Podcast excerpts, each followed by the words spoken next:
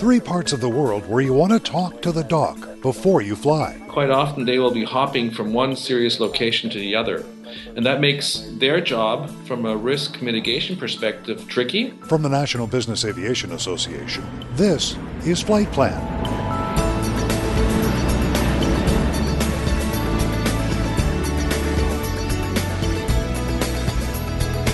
I'm Pete Combs with your trusted source for business aviation news.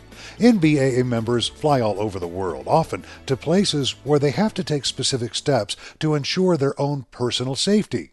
But what about their medical safety? Generally, all underdeveloped countries will provide a certain degree of medical and security challenges. That's Doctor Michael Braida. He's medical director for MedAire in Europe. Doctor Braida is speaking to us from his office in Farnborough, England, and he says the risks to your health often depend on where you fly. Now, realizing there are risks just about anywhere you go, what are the top three destinations where health risks are top of mind? Consider first the oil fields of the Democratic Republic of Congo. That's sub-Saharan Africa, full stop. I mean, there you have to really plan where you're going, how long you're going to be staying in the location or locations. That's an area of concern. And there we're talking about malaria. We're speaking potentially about rabies and other what we call vector-borne diseases, diseases which are transferred through bug bites, et cetera. Next, and these aren't in any particular order, Doctor Braida says, are Southeast Asian destinations, like Thailand or Laos or here in Vietnam.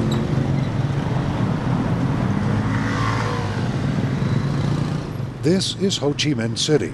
As in sub-Saharan Africa, malaria is the number one threat in Southeast Asia. There you clearly require proper malaria prophylaxis in form of tablets, medication, plus using sprays correctly. The third area where medical issues are a big concern is much closer to home. It's here in the Caribbean.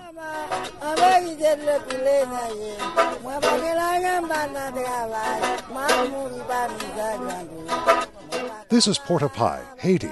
And in places like this, Doctor Braida says the threat is another vector-borne disease carried by mosquitoes. What we see there is the uprise on every island, more or less, of chikungunya. And chikungunya is a very interesting situation because, like malaria, it's transferred through a mosquito bite. The only difference there is that the mosquito is not only active during the night, but it's also active during daylight hours, which is different when we compare that to, to the malaria, Anopheles mosquito, which is the carrier. There is a percentage of patients who can have some complications, and it's actually called in Africa and Asia breakbone disease because the people get such strong joint pain, they feel as though their bones are broken. Of course, you can imagine if you're a crew member with this problem, it can really limit or even cost you your career at the end of the day. Besides checking with your doctor or medical service before you travel to developing regions like these, Doctor Braida says you should take protective supplies like medicines and bug repellent with you.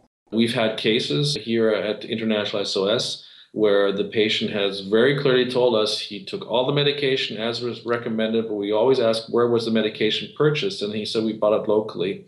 And then we have to almost assume that these drugs were substandard or were simply completely worthless. Aside from getting your shots and taking your meds with you, what's Doctor Braida's biggest tip? Do what your mom told you to do. Wash your hands thoroughly and often. For more information, check with your medical provider or check out medaire dot com. That's M E D A I R E dot com. You can't say we didn't warn you. It's on now, that major construction project at L A X. It's a project so big it comes in five phases between now and April twenty seventeen. This involves closing certain runways at certain times. Check the N B A A website for more information. Checking the N B A A event calendar, March first through the third, check out the Business Aircraft Finance, Registration, and Legal Conference. It takes place in Bonita Springs, Florida. And that's the latest from the National Business Aviation Association.